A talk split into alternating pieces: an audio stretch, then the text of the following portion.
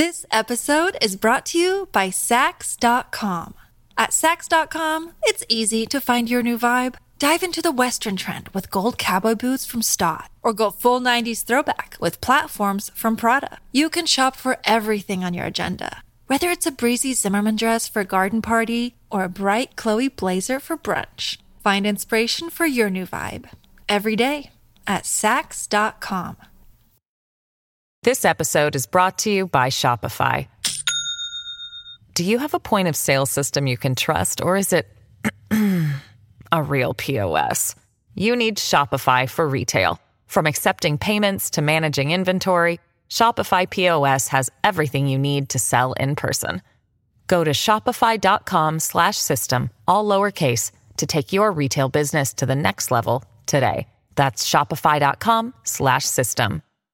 Hello, everybody. This is Marshall Poe. I'm the editor of the New Books Network. NBN listeners like to read books and buy them. So we thought we'd tell you that right now, our friends at Princeton University Press are having a remarkable site wide sale. You can get 50% off books, including ebooks and audiobooks, with the code 50, F I F T Y, at checkout until May 31. You can save some real money on Princeton University Press books. I encourage you to go there and check it out. Welcome to the New Books Network. Hello, and welcome to New Books in Sociology, a podcast channel on the New Books Network. I'm your host, Philip Junfang. Today we'll be talking to Claudio Benzecry about his new book, The Perfect Fit Creative Work in the Global Shoe Industry. Claudio, good to see you, and thanks for coming on the show. Oh, thanks so much for having me. So, before we start the conversation, let me introduce you to our listeners very quickly. Um, Claudio Benzecry is a professor of communication studies and sociology at Northwestern University. He's also the co-editor in chief of the Qualitative Sociology, one of my favorite journals, um, and he's also the former chair of the theory section of ASA. But many of you probably know Claudio from his first book, The Opera Fanatic: Ethnography of an Obsession. It is a fantastic book that challenges Pierre Bourdieu and won many awards, including the 2012 Mary Douglas Award for Best Book in Sociological Culture. Today, we're so excited to talk about Claudio's new book, The Perfect Fit, it's based on five year ethnographic research on fashion, creativity, and globalization. The book follows the how shoe is imagined, sketched, uh, designed, developed, and produced in between the US, Europe, Brazil, and China. So, Claudio, let me start by asking you why shoes? Right, you are known as someone studying opera in Argentina. You know, it's high cultural. So, why did you make the transition from um, studying uh, high cultural to studying uh, cultural object as humble as a shoe? Um, thank you for um, for the introduction and thank you for this question to begin. So, you know, I think there's like two answers. One is more related to sort of research agenda and is the fact that I try to think of these questions in a more encompassing way. That is sort of like the question when is it that something becomes an object and when is it that something becomes a subject right? And so in the case of opera fans what i got to see was that you know the work of fans to become very actively like passive receptives of mm. you know like the that thing that they really enjoy which was uh, opera. And so opera was the subject in that situation you know more than the people consuming it. Opera was you know like sort of the thing that had agentic power if you wish. On the other hand with shoes you know like i was able to like keep some of the same questions in the sense in the opera book i was interested in in how is it when you don't have something objective outside of you what kind of claims can you make about what you like what you know? And so with taste you know it's that te- it's always a tension between something being private it's my own taste it's impossible to share and then the fact that like all tastes are about public conversation on taste. Um, so that was one continuity the other one is I was interested in in understanding tacit knowledge in both places, and so um, you know, studying embodiment. How is it that something that is in the body, informal, tacit, implicit, can be transfer you know in the opera house i got to see that by seeing how opera fans talk to one another the things that they did how kind of they model themselves to become you know like this sort of both uh, humble amateur and at the same time somebody that had a lot of experience with it. And then with shoes it was something interesting in the same way. I mean the question became how is it that something that you know works as a craft which development and design of shoemaking work like that um, can be then formalized disembodied transfer you know like from new york where design happened uh, to china um, and then the, the last one is you know like in that question of what's an object what's a subject is we tend as sociologists to look at categories of singularities, you know, sort of so and so is an artist. This is beautiful. This is unique. This is original. And you know, and sociology has done a fantastic job in debunking those claims and saying, no, actually, this is collective work. Actually, this is magic, right? This is myth making. But at the same time, these things are insanely productive in our everyday life. You know, like we, you know, work around those things. So to me, more interesting than debunking those uh, myths are sort of trying to think you know what kind of attachments they generate what kind of investments what kind of trajectories. And so and again you know these are parallelisms that i made after i finished the second book. It's not like i mm-hmm. pretended uh, so that's one thing. The other thing is i'm very curious about things that have relatively close to me and and being in new york and and because of people in my life, I I had some access to fashion, and at first I was very interested in like issues not so much of development or of consumption, but of originality. You know, again, like how is it that even though everybody's copying each other, at the mm-hmm. end you end up with things that are signal pointed at as novel, unique, original, etc. So.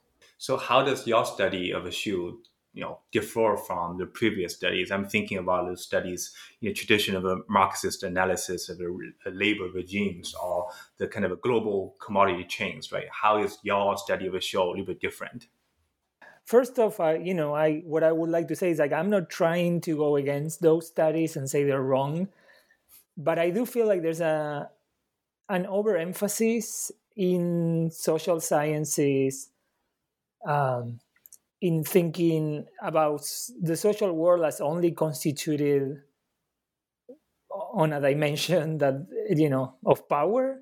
And so for me like you know i always quote uh, there's a famous sort of epigraph used by a lot of different scholars from the work of walter benjamin the you know german philosopher of culture. And and he said you know like we there's no document of culture that is not a document of barbarism at the same time. And in, by barbarism, he thought of like, you know, capitalism developing in sort of like the early, uh, like 20th century. Um, and I think, you know, like I, I think we, we know a lot about the barbarism of production, but we know very little about the, the document of culture. And the reality is at this point, I don't think anybody you know, of course, of central cultural capital and and and certain networks of people around them do not think of or do not know actually of the exploitation that goes behind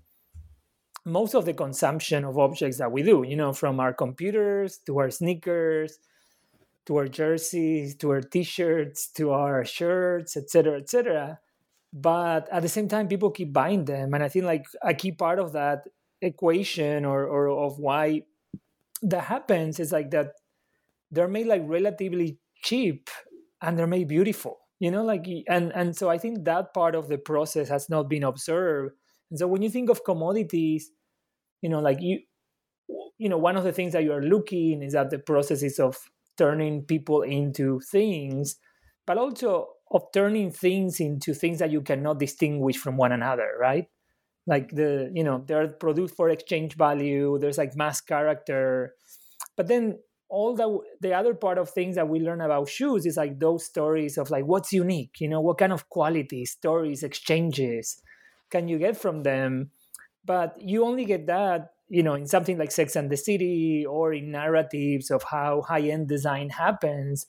And i was like so much more interested in seeing how is it that actually added value is already included in commodity making you know? Mm-hmm. How is it that added value is already there? And the other thing too from global commodity chain is that there was almost like a black box in the input you know? Like if you look at how they think of this of of these kind of like issues of production development there's a you know something comes in there's a black box which is unclear. I mean all we get is the organization in terms of the political economy of the chain and then there's a finalized product but other than what happens in the factories or the exploitation by expert managers uh, we don't get to see much and so i was sort of interested in first what's sort of the added value in design since labor has a limit to how cheap you can make the shoes right mm. um, and on the other hand how these objects themselves are already made into you know like a fetish in the classic anthropological sense that people are able to appropriate and make it their own um, and attach themselves to a certain extent to it. Um, and so i was interested in that and also in the focus on design and development instead of the factory which most of the you know studies of production have been at the factory level. Um, means that you get to study the fact that shoes are in terms of development and design are produced as a craft uh, mm. and but it's a craft that it doesn't happen in one place right and so that brings all kind of like uh, interesting issues for people like us to ask questions about how things travel do they become are they stable in those trips how you reproduce you know what happens in china in new york and vice versa so before we dive into the rich empirical details, which is an amazing part of the book, actually, but I want to uh, I want you to talk about the, your theoretical agenda a little bit more. So in this book, you introduce two very important concepts: um, the craft of the global and an ecology of a taste. So let's you know unpack them one by one. Um, in the introduction, you wrote, and here I quote. This book can also be read as an, an, anatomy of a scale, which reveals all the agents, processes, and forms of labor that craft a global from the bottom up. In that sense, it is most certainly about how a global craft, shoemaking is case, is developed, but it's also about how the global itself is crafted. Differently put, it's not just about a global craft, but about the craft of the global. So, what would you mean by it's not just about a global craft, but about the craft of global? And as you know, in when you do projects like this, you go with like some theoretical ideas or some big orienting questions that they become, you know, sort of like refined, punctuated, and like more defined, let's say.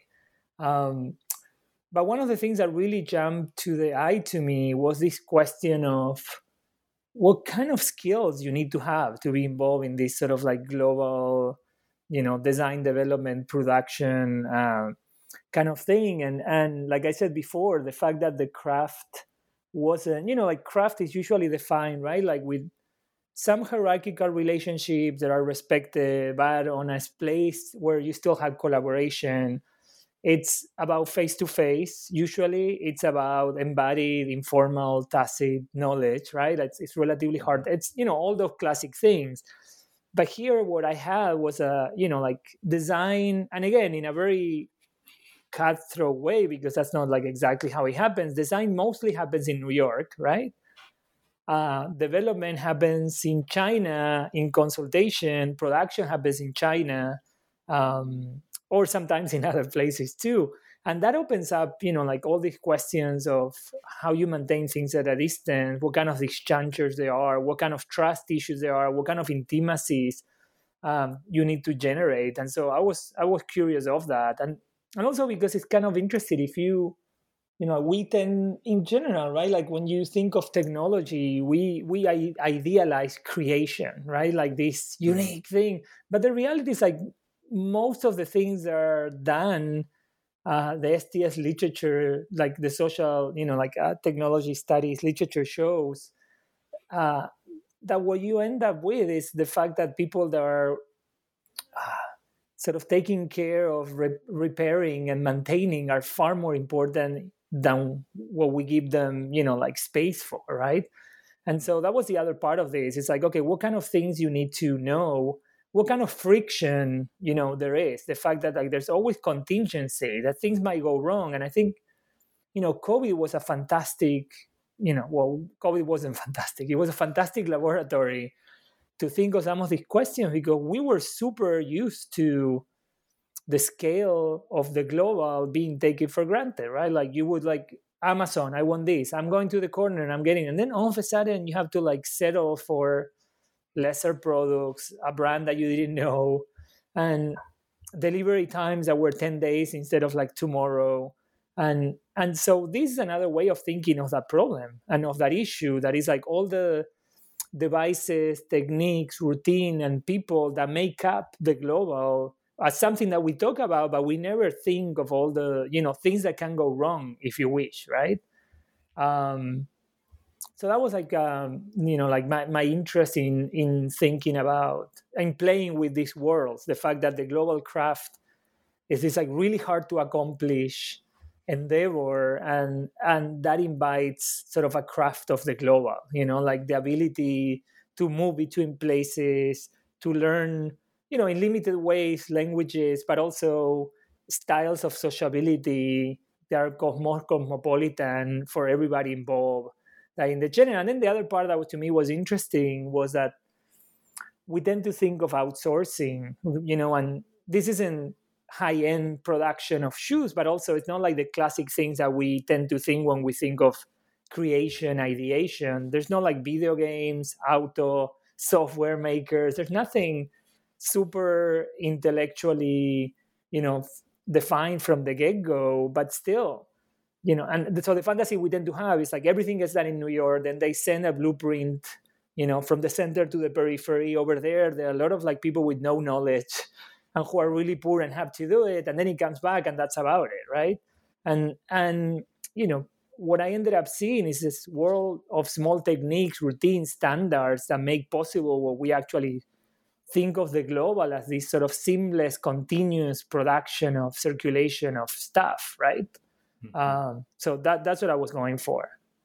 Yeah, I think in the uh, preface you talk about a COVID, right? So only when the global infrastructure um, is kind of interrupted, we started to appreciate actually, you know, it takes a lot actually to put together the global and then yeah make everything function and operate. So now I want to talk to, uh, to the, the second concept, an ecology of a taste. So if I must identify some continuity between your first book, The Opera Fanatic, and this new book, I will say it's a common agenda of trying to advance the theory of a taste. My question is, you know, what is an ecology of a taste, and what's new about this approach? I would say, you know, going back to that question that that we chatted at first, like this issue of like what's an object, what's a subject, right? To me, and I remember my first talk that I gave on on this project was called "When is a shoe a shoe?" I remember so, that. So you know, and it was like again, if if you look at the book now, first there were some ideas I ended up developing with much more data, much many more field sites. Um, but it was this question of under which conditions can something come to be differentiated you know as a particular kind of object unique?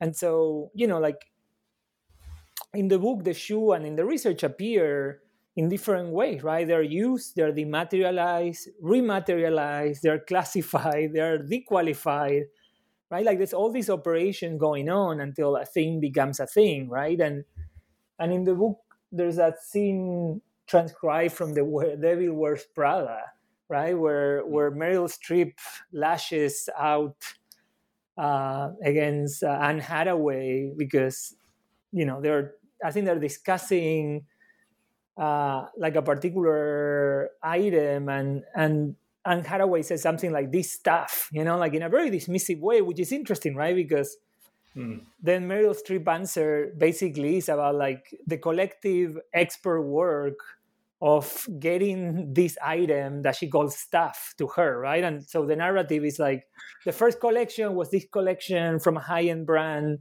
you know, like that made it to a runway two years ago. Then it made it to like a relatively cheaper market, and then it finally made it to the sales rack at, and I can't remember what was the, but you know, probably like a Banana Republic or a Gap Uh, so, which is really interesting, right? Because it tells you that the least you care about fashion, the more actually all these experts are making decisions for you, which is something you know that we tend not to think about. And so, I was interested in that, and also the question if, which I think is the other part of this ecological approach, which is what has to be in place for a shoe to be put together right? Like the or you know or a more question how did everything get there? And so i got excited in trying to answer um, that creation at a global scale you know?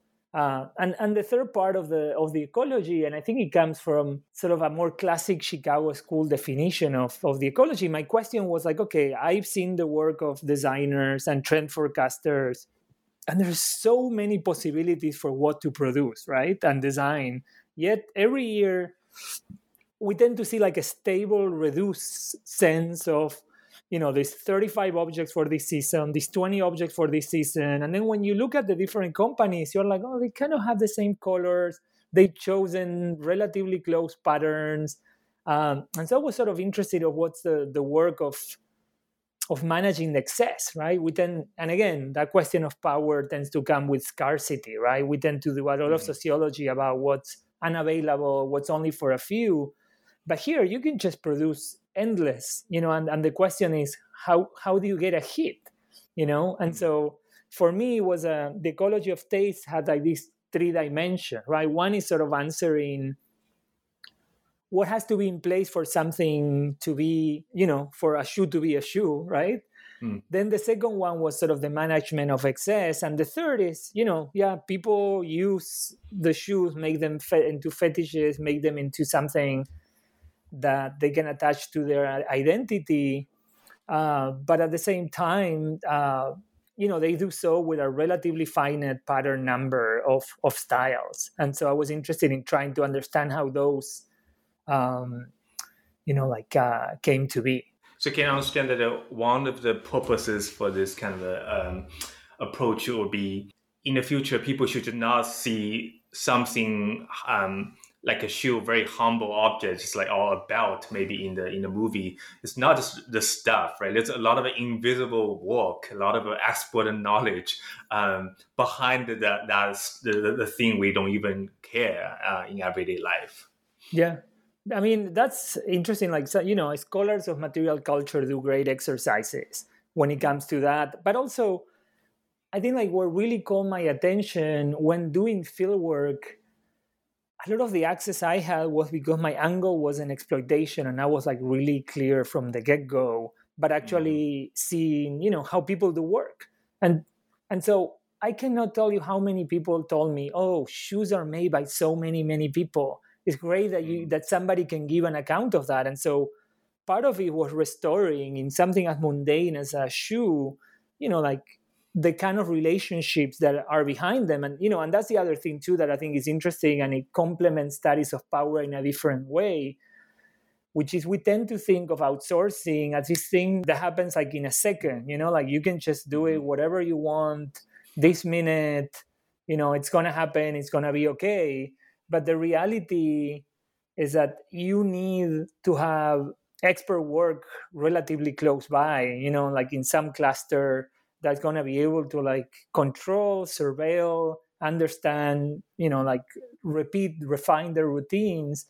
And shoes are like one of the more interesting like uh, industries to look at that you know because the, that expert work that you're mentioning are kind of like the conditions or you know of possibility or the epistemic culture for the labor exploitation you know you move a factory too far away from from these experts doing the curation and doing like uh, the work of development and there's a strong chance like you're going to have like a lot of trouble in like getting the the things done and produced you know well, this is you know fantastic kind of a theoretical uh, foundation you have laid for us. So now I want to talk about uh, your empirical findings. There are um, three parts in total. Uh, each part centers around one primary location and a group of actors.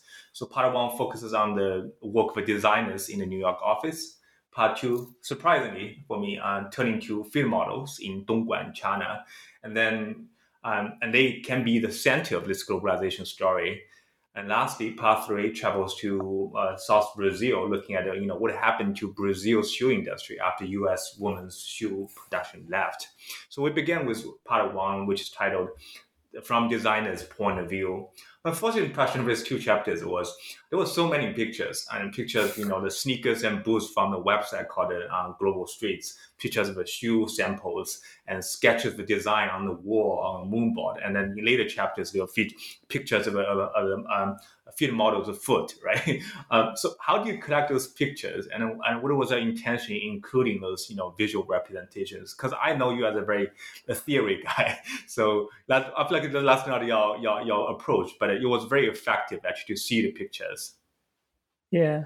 Well, thank you, thank you. I'm glad that, that you thought that. Well, I was surprised too. I'm, uh, you know, I, I'm not someone who's a specialized in design or or anything. So the the book was too a way of trying to honor and understanding sort of the expertise uh, behind developing and designing shoes and and so part of what i was trying to do with that and that's the part in which writing a book maybe is different than writing a paper or doing you know like a more positivistic version of social sciences uh, it's to try to communicate like uh, the level of information that designers needed to assess the level of information then the technicians needed to like assess and how mm.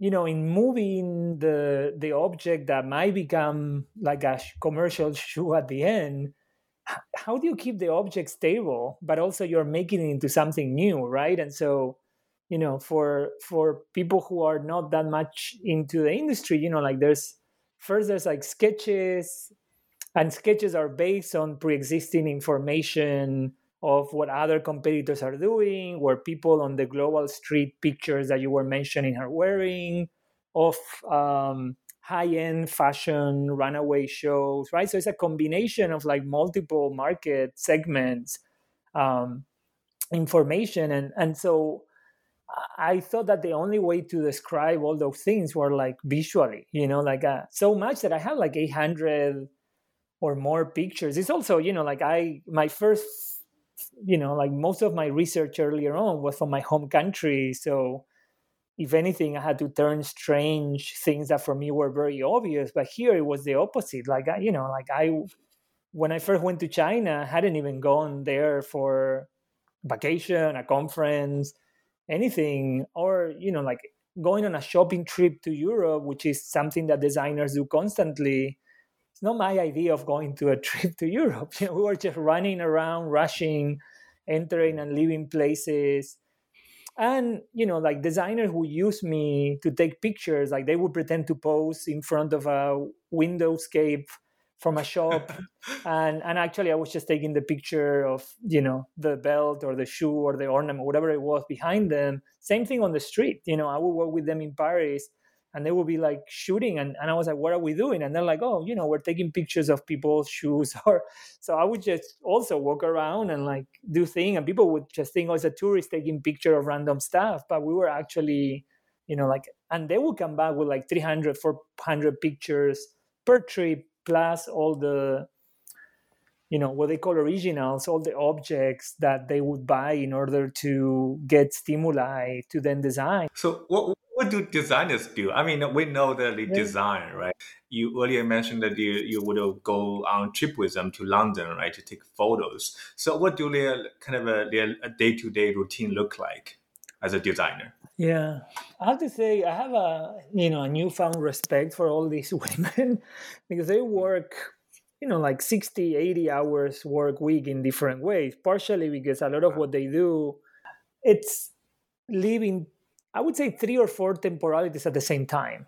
On the one hand you are collecting amassing all this information. So sometimes you know like the, the everyday work at the at the at the company wasn't that revealing to me you know because they were just sitting in front of computers sharing files and maybe there would be like a small conversation here and there. Um, but you know they are on the one hand they're trying to think what they're going to be producing and sending to china soon. On the other hand they're already checking on something that has been like fully developed they done samples that have been like you know approved to be produced as actual shoes by the the own company or you know whoever is it that's buying the the the products for you um so that's the the second sort of thing and then you know like in the middle they're already like sketching you know like mm. for whatever comes right after you know like because in general all you know they they used to have like two to maybe three or four sets of collections a years and now you know at least you have to have six and and so in doing that they're constant and so a lot of the work is okay we're starting to collect information to produce something to sketch something that's going to be developed two three months from now. We're currently sketching you know for something that immediately has to be sent to china and then we are looking at things that were sent to china few you know like and also not sent because the designers as you know have to travel to china like a, bunch of times a year. Usually you know again four six eight depending on what's your position. And part of what you're doing there is it's making sure that the things are impossible to formalize and turn into a paper you know like and translate them as instructions are are able to be performed uh, while there. So you know it's it's a lot of work and and it's interesting because the the more some of these uh, design companies work with China, the more then the the work day it's also dictated by that.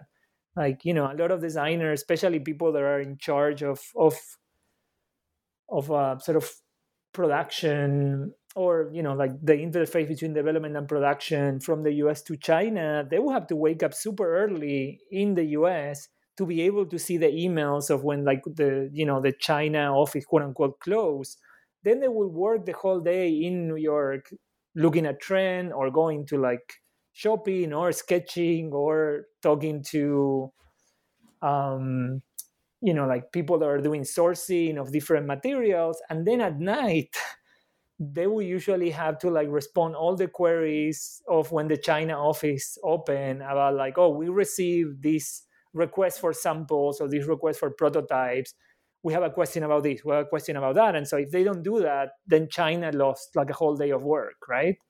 Um, so yeah, it was interesting to see that. And then, you know, like the, the way in which they, I, I was also mesmerized, and I think it's an interesting thing for the sociology of creation, or how they came up with with things, right? Like what were like the, I mean, you know, we can talk more about it if you want to, but I, I was fascinated for like the different you know i wouldn't say tricks but i would say procedures that they use in order to you know like generate 35 styles for a collection you know starting with you know something like 150 200 sketches you know and and mm. the process through which that went through you know this episode is brought to you by Saks.com.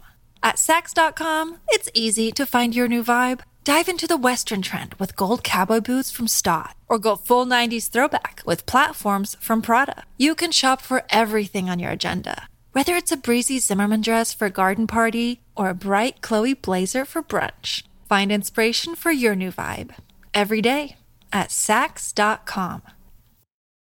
This episode is brought to you by Shopify. Do you have a point of sale system you can trust, or is it a real POS. You need Shopify for retail. From accepting payments to managing inventory, Shopify POS has everything you need to sell in person. Go to shopify.com/system all lowercase to take your retail business to the next level today. That's shopify.com/system it also goes back to the idea of the global, right? Because usually we think about the global as kind of a you know um, unidirectional, right? And you travel from here to there. But for this group of designers, I feel like they are living um, uh, with different realities at the same time. They have to deal with like all the emails, like and and and then uh, the time differences. But uh, they're all kind of a united uh, under one object, which is the shoe or certain ideas of the shoe they are developing, right? You're talking about the, the creativity. I wanted you to uh, share a little bit more, you know, how do these designers get their ideas? Um, we talk about it, they probably go to London to take some photos, and then they probably you know, look at the global streets, the photos, right? What else? Like, you know, what? How do they get their ideas? I mean, to me, what was most fascinating, and I and I call that in the book cluttering. It's sort of the you know like how is it that you end up with that ecology of text? How is it that you end up with that syntax in which if you're putting 35 objects together, they kind of make sense relating to one another. And so, you know, again, part of it, like I said before, is this, you know, looking at other things and how they're doing. But interesting enough, a lot of ideas might not be just copying shoes. It might be that, you know, you saw a belt, you know, or a purse, or like, you know, like a, maybe like a like a part particularly of those things, and you started thinking, how would that look like in a shoe, you know? And I think there is like interesting enough part of the training a lot of the designers that I met have worked for other smaller companies before ended up making it to OM or other companies that are like, you know, larger volume. And they learn a lot of, you know, like sort of that it's almost like a palimpsest, right? Like you're mm. constantly copying from a copy of a copy of a copy. So by the end, you know, even though they call originals these objects they buy and study, you know, it's, it's unclear where even the originality comes from, right? And so I think it's an interesting question of background and forward, foreground constantly, right? And so mm-hmm. there's a lot of like, let's buy a bounty of things, throw it on the table, you know, and mm-hmm. then try, start playing around with like putting them together. So if you have 35 things, what's going to become almost the background, right? Like the everyday things, the objects that are, if anything, actually have to be relatively bland and not call the attention versus what going to be like the anchors, right? Uh, and I think it's interesting because then you start seeing, you know, fun appears as a word, hot, cool, you know, like different words like that are ways of in looking at at that sea of stuff, you know, and and saying, okay, these are the things that we are making distinctive. Um, and so that's why I thought it was interesting that a lot of the designers were not, you know, the first time in, in you know, like even they were young, like it's not the first time working on shoes, because there is something that we learn in general from craft studies, right? Like the practice of repetition end up resulting in difference, right? And and mm-hmm. but to me, there's something again. We, we were talking right before this question about the, the multiple temporalities in which a designer has to live the shoes also you know and the and the ideas are also in the same in that way right because mm-hmm. designers are looking at runway shows you know like it used to be that when you didn't have trend forecasting sites you would always have like a freelancer you know, like photographer like hire that would like send you an email with all the new pictures so you didn't have to go to a website but now websites have that like the same afternoon or the day after.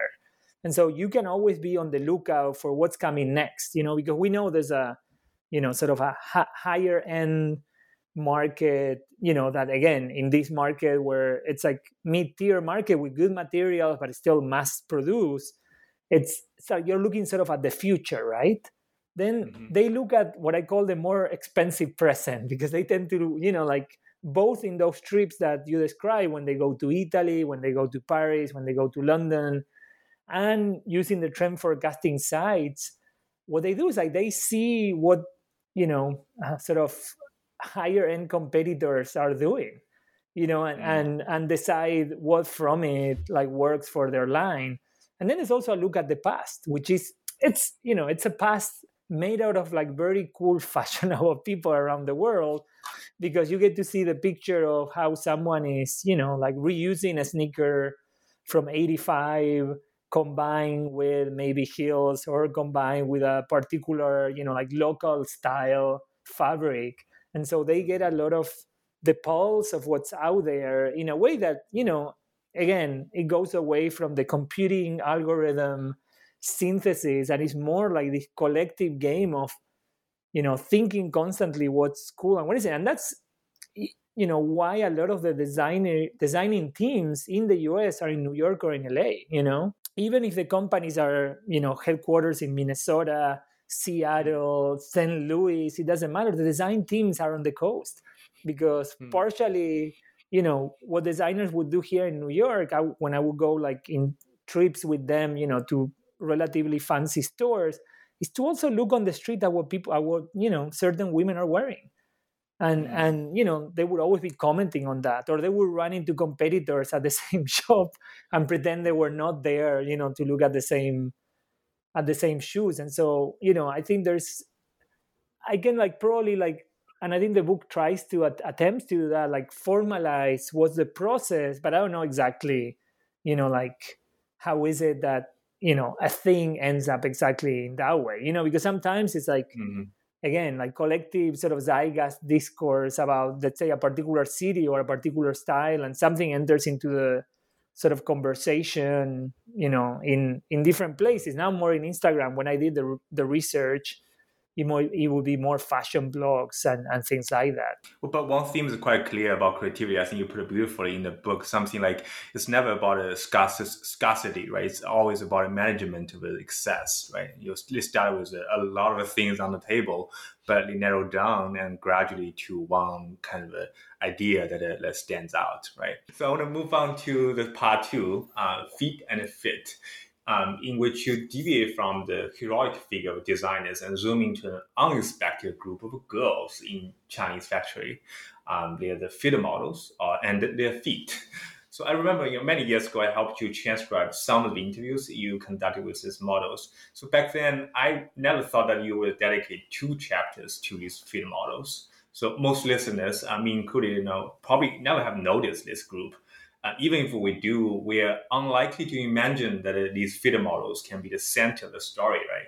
So usually, you know, when we think about the story of globalization, we glorify the so-called elites with higher status and ignore those who play humble roles. But you argue that a, a female foot has the power to dictate what shoes are to be produced.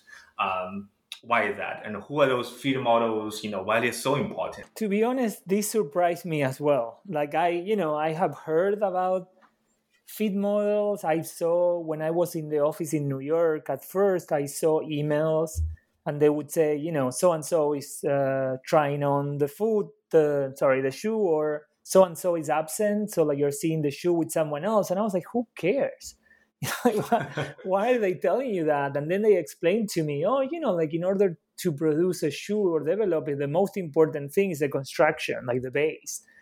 And in order for that to work, you need, you know, like uh, an actual model. You know, at first I thought, why, why can you just do it with like wooden that has like you know all the measurements and they right. will work? And they were like, yeah, but the wood doesn't talk you know and and and so it was an interesting thing and and that's why I had the, the, the same surprise as you did, which I thought the technicians would be sort of the the stand-in for invisible labor, distributed knowledge, you know, like all the things.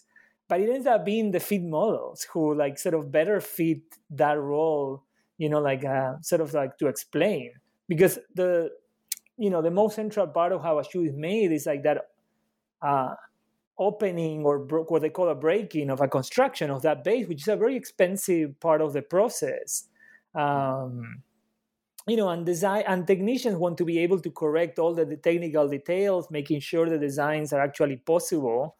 Um, but then fit models are central in in development. You know, like in in a particular way, it's like the the foot is supposed to have these twelve measurements. You know, that the industry uses to produce as a base and then you know you scale up. So usually the the fit of the fit model has to be six or seven depending on what's the base size of your company because mathematically so much easy to do that. And all the infrastructure it's built you know hmm. because it's been built like in the 40s and 50s when the size of shoes and, and the size of the female foot was different you know like in a particular way. Like changing that changing the mathematics the infrastructure of that would actually be very costly and so then what mm-hmm. happens, like if you're on a company, you know, you say we need a fit model. At first, you know, it's it tends to be someone whose only skill is the fact that they have a unique kind of foot. You know, they have this magical foot, Cinderella style, you know, that that that can help you because it's really close to the 12 measurements. But the reality is, and that's why the book is called The Perfect Fit, because it shows you the whole infrastructure to calibrate something you know to pretend that it's perfect nobody has those 12 measurements exactly. Somebody's always going to have you know like a, a, larger toe or a foot that pronates or you know like a arc that it's like like flat or you know like the the toe sweep which is like you know the thing that you think for the shoes and how they are supposed to align is wrong. And so what happens is once they have that person they start adapting most of the infrastructure and that's why somebody said hey this shoe is tried by someone else because you know designers technicians production managers everybody gets used to the idea of stabilizing how you're producing and developing the prototype or the sample on this foot that is quote unquote perfect but actually is imperfect and mm-hmm. everybody knows sort of the deviation you know like and, and it's interesting because this would be a noise in other kind of industries you know or in other metrological sort of affairs, if you wish. But here, knowing that separation and the distance is central, you know, and, and like I said before, at first, and, and there's an interesting tension because, and we can talk more if you want to, there's interesting tension between designers, technicians, and fit models about who has the knowledge about what's going on there, you know. Um, but but to me, it was like this like nice idea of first doing like infrastructural inversion, right? Like looking at the whole mm-hmm. infrastructure mm-hmm. and looking at this. Interesting, it's like very subservient, you know, relatively unqualified, but with like a unique, almost charismatic skill character that at the same time becomes central, you know, because one of the central parts of the story of how to develop and produce shoes is where the samples get approved. And mm interesting enough, the samples tend to get approved where the foot of the fit model is, because that's what they're like. And that's why designers travel to China to be literally at the feet of the fit models and like be able to like work and correct all the small details, you know. And the other thing with the infrastructural inversion was, you know, we tend to think of globalization as this huge thing. And to me, it was kind of really fun to turn globalization on its head and say, what happens if we look at the most micro part of this, you know, which is not only just these women, but the food, you know, like a particular food of of those women and and how that anchors, you know, like the the infrastructure at a global level, you know. This is so fascinating because like you will never imagine um, the designers and the technicians actually have to work around the field models, right? Uh, and before I read your book, I would I had no idea that actually our our feet actually are not identical. But there's one person, uh, Linda, you mentioned in the book. So she's the, the queen of a, of a fitting room, right? And she, according to other industry people, that she has perfect fit feet. So why why does she has you know what does it mean and to have perfect feet, right? So why she's a queen? Tell a little uh, more about Linda she's in China. She's Brazilian. Like, and you know, which is also another part of the sort of the the story of these global industries where you have like these interesting like sort of like ethnic you know like networks that that you know like bound a particular profession. And so because a lot of the production for export for the US was done in Brazil before it went to China a lot of Brazilians ended up like then eventually because they didn't want to you know be unemployed or have to move or like they just decided to try their luck in china. And, and i think you know i call her the queen of the fitting room because she was smart enough to sort of understand the power that she has as part of the infrastructure uh, uh-huh. to become a freelancer you know because she started saying mm. if, if it's true you know like the you know technicians tend at first tend to complain you know like about fit models oh they're just a foot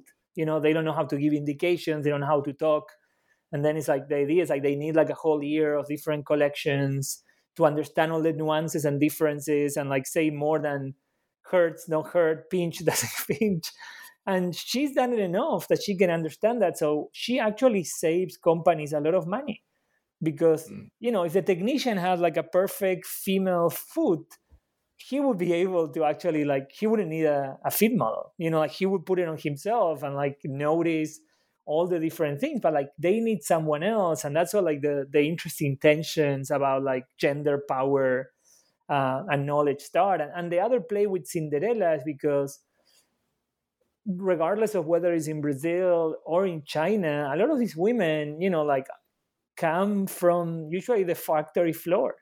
You know, like they are not, you know, like uh, people who are designers or who train for anything in particular. It's just like someone did a casting at some point, um, and well, and they had like a relatively perfect size six or seven, and so they they're you know they become Cinderella in the sense they get rescued from that you know mm-hmm. they are one of the few people that are like get to cross the boundaries between the different roles that people play but also like the male female sort of like boundary that you get to see in the industry so established um, and also that power that i was mentioning before you know like uh, like a lot of things in, when you study infrastructures I got to understand how powerful the the fit model was when one of them resigned from one of the you know like trade companies I was studying, and they were like, you know, like going, you know, like berserk, trying to figure out,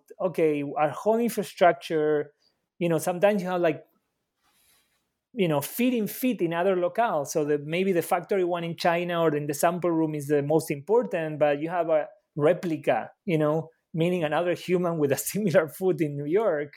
Uh, and then if one resigns, you have to like readapt that. You have to readapt all the little corrections, all the little measurements for that. And so, you know, a lot of people, especially early on, are oblivious to this. But someone like Linda, who's been in the industry for a long time, was like, hmm. I don't need to, you know, like to take shit from, from technicians. Like I have enough knowledge. And also that means that they don't have to send the samples for approval to Europe or to the US. Like she's there, she tells you this works, doesn't work. The other thing, and in that she's really unusual, her two feet are identical. And so that's usually something that doesn't happen, which means she can like fit with both feet, which usually uh, it's not the case, and that has like some advantages. Yeah. So a few days ago, I was reading uh, Leslie Chang's book "Factory Girls." You know, also about girls in Dongguan, but uh, not necessarily in the shoe industry. Um, I feel like she actually argued against Karl Marx kind of analysis, right? She said actually, a lot of these girls have uh, has a lot of agency. Um, and they you know use the money they make from a, the factory to educate themselves to take some computer classes mm-hmm. um, you know some uh, English classes so that they can become better, right? But I feel like y'all, the story you're telling here, you know, the the feeder models, like most of Chinese feeder models, probably they don't recognize they have that much power, right? So hopefully your book, you know, let them know that they have a lot of power. They have negotiate a lot of negotiation power as well in terms of salary. So finally, let's move on to the part three, the global in the rear view mirror for me, this is another surprising turn. Um, the last Atlas story, a globalization story, usually kind of glorious, but but you travel back to um, South Brazil and document its decline shoe industry after U.S. production left for China. It's kind of sad to read this part. It's like revisiting the ruins of, of globalization. Uh, you wrote, and here I quote, uh, "What happens when things stop being sustained and start to unfold, or have already unfolded?" Or to be brutal, uh, collapsed. Um, this is very powerful. So, could you tell us a little bit more about the, the past and present of the Brazilian's um, uh, shoe industry, and what do you mean by globalization becomes undone? Yeah. So, I mean, let me start by the by the second question. I think in general, there's, there's been like a in studies of globalization this almost teleology, you know, where it's like the nothing in the world is going to escape the global linkages, you know, on the one hand, and also the extension of, you know, capitalism, like into every kind of like aspect of everyday life. And and I was just thinking in in the you know like in the same way that globalization expands, it also can become undone. You know, like because you lose some of those linkages, you lose some of those connections uh, and you know, as we know, a lot of the this work of uh, creating anything involves an infrastructure that then becomes you know like uh, particular forms of the built environment that you have to like deal with right? Mm-hmm. um, and so again I, I, think like i also didn't expect to go to brazil. Like uh, but in china one of the things that was fascinating is like most of the technicians were either taiwanese or increasingly brazilian and you know that doesn't seem to be like a very regular form of migration. And mm-hmm. so i became every time more curious of why this happened. And at first i went to brazil thinking that i would learn more about the how they learn routines differently in brazil than in taiwan or in china and then how they had to adapt themselves to do the technical work that they did but what I found instead, you know, and I don't want to be too exaggerated, it's, you know, like Detroit for shoes. You know, like I don't know if you've seen any of those beautiful uh, pictures that are like really sort of like ruin porn, they call them, right? Where you see all these factories, which are these monuments of modernity, you know, beautiful, almost like European train stations, cathedrals, but absolutely collapsed and destroyed. Um, and and so I was sort of interesting.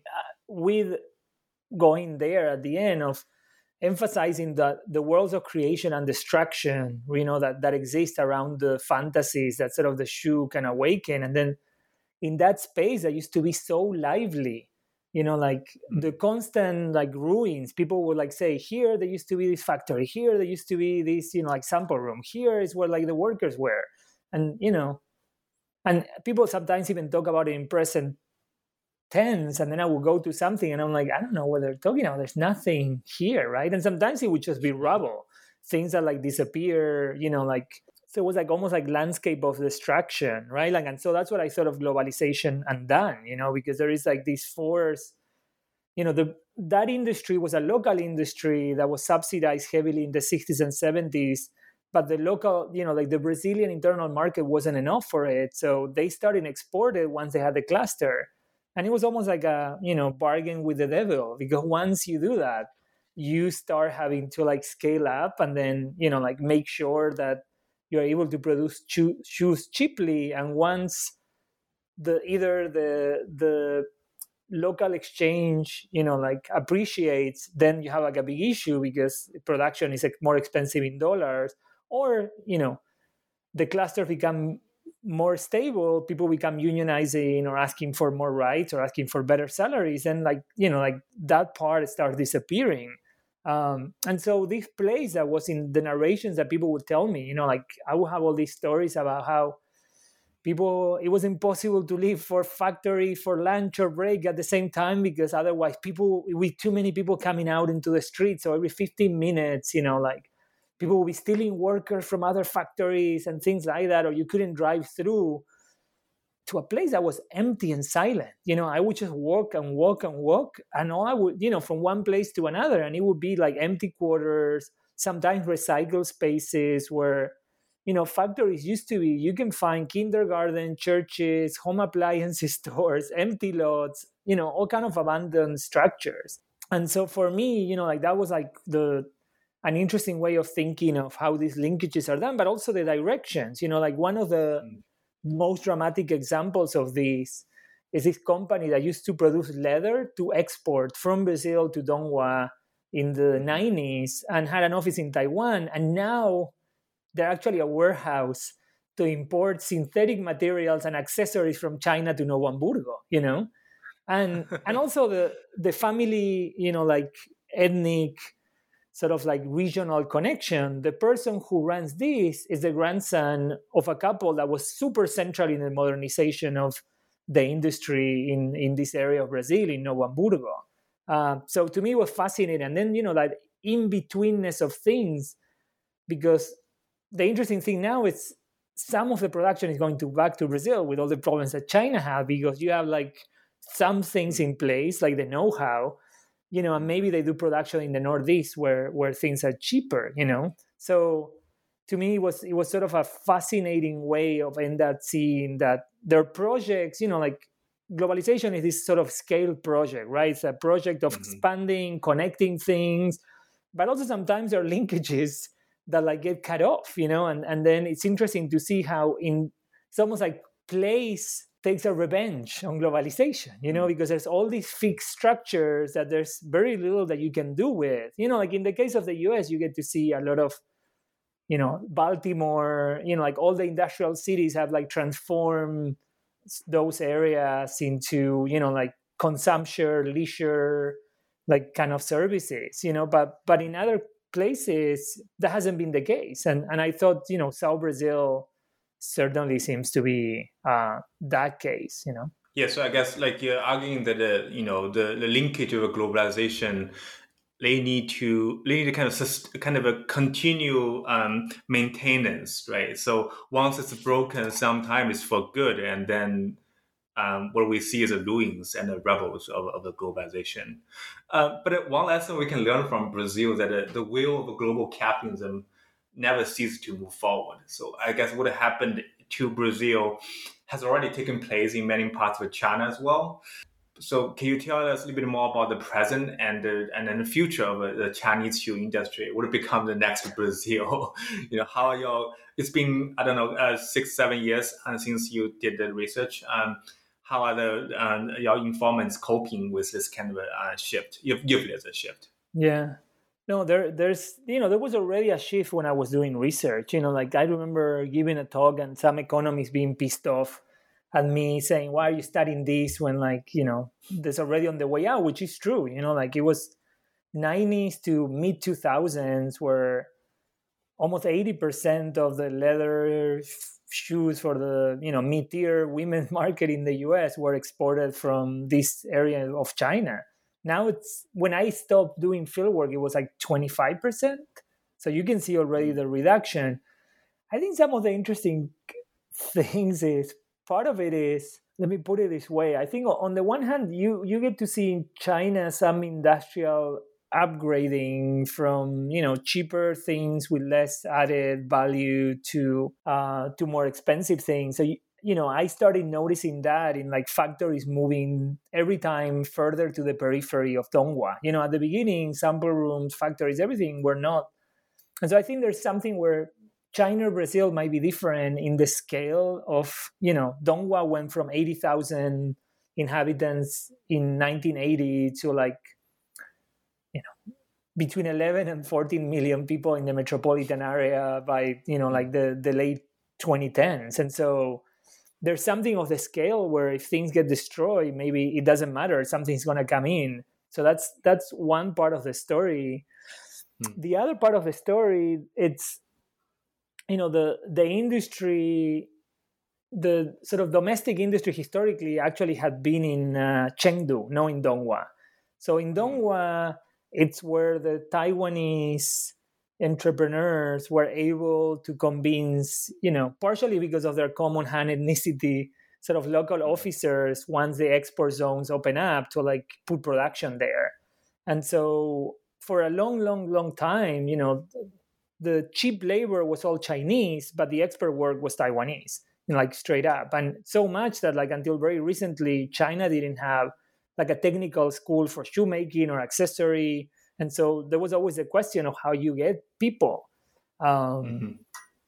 And and one thing that I noticed on the trips and on this asking people how you doing is people just move industries you know like I, I met people that used to do shoes and then they went to do candles for victoria's secrets you know i knew people that were doing shoes and then they decided they were gonna do slippers and like you know everyday home clothing for women you know partially because of the all the subcontracting that you can have and so people maybe didn't own a factory but they were like just placing things and i think for taiwanese and brazilian the story is a little bit different because the story of inertia at infrastructure level tied to like a personal, familiar, biographical investment with the industry. The people that I met in China that I maybe would email now or something, they're like, yeah, I don't, I don't longer work in that, like straight up. And I was like, really? But if you ask a Brazilian, it will be, you know, I, I remember interviewing two or three Brazilians who left the industry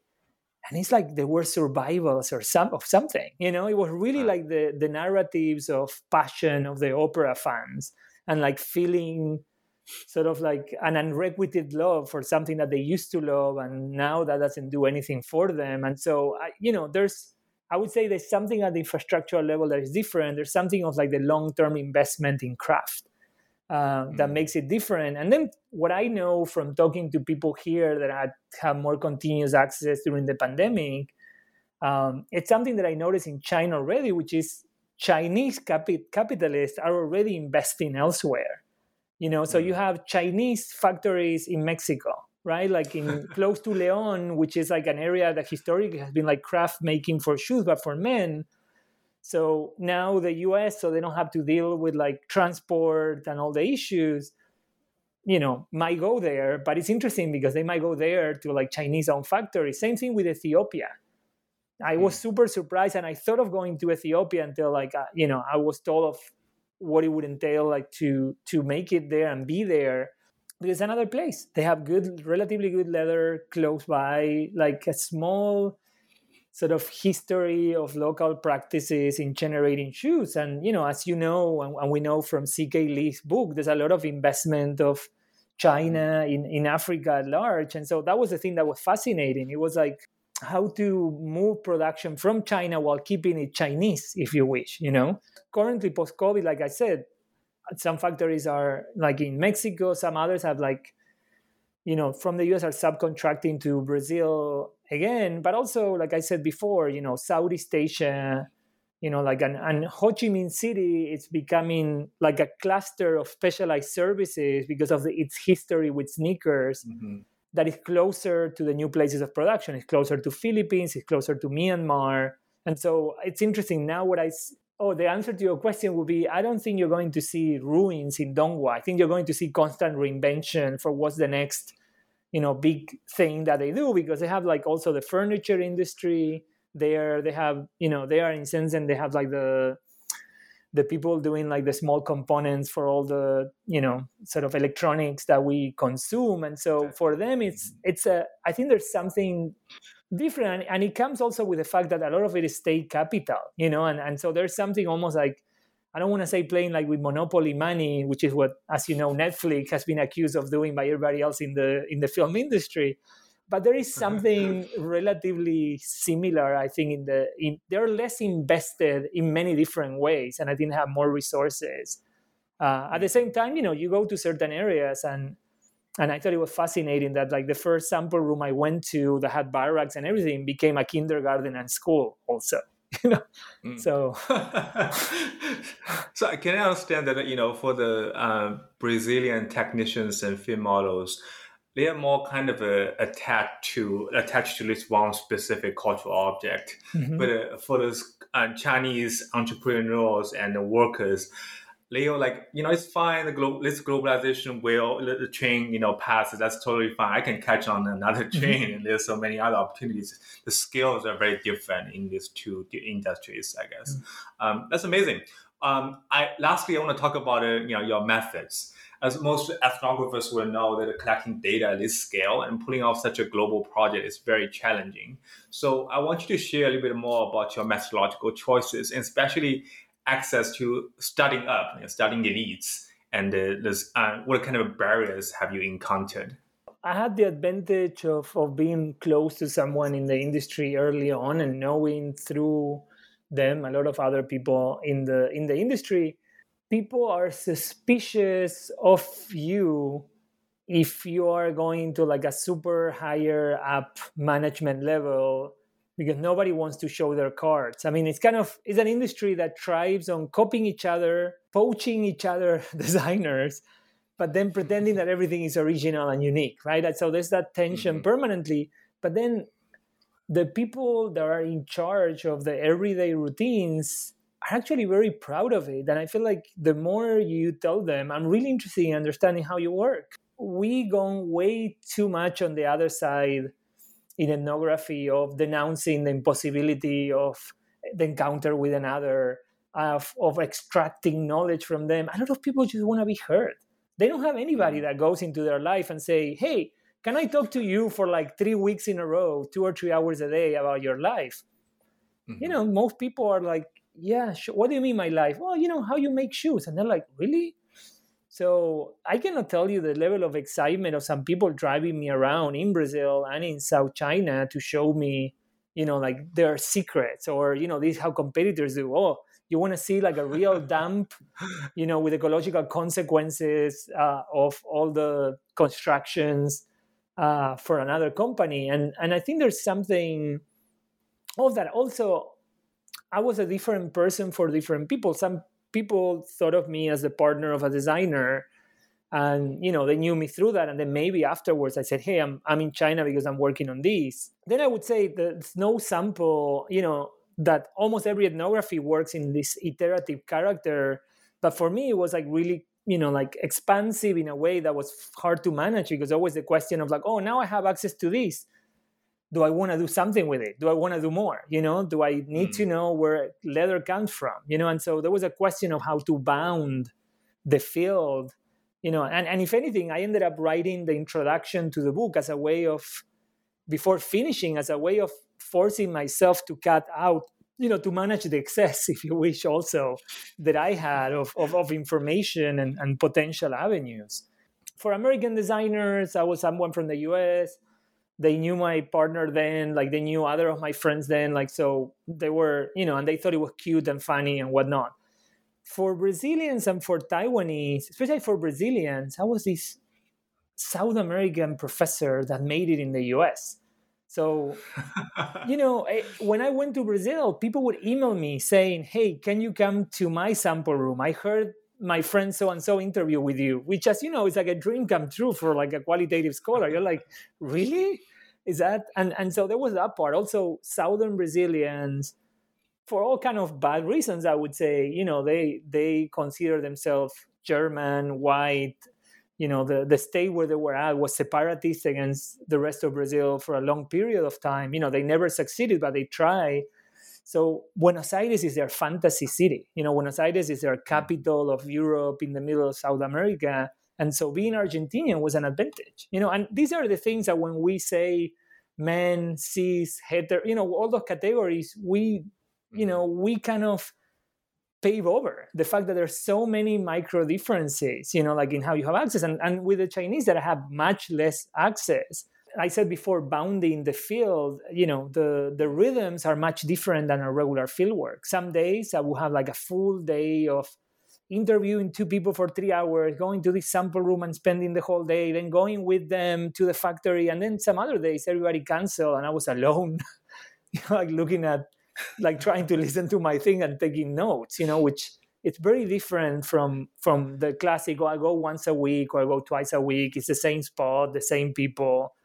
Now that you you write this book and then you are kind of an expert of shoes, right? So how do you see shoes differently these days?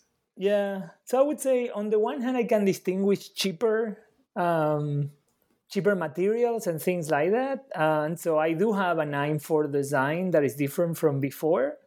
I do learn to, you know, have learned to think about the work of the many people in between. But I also, I think I relish on being an anti-specialist.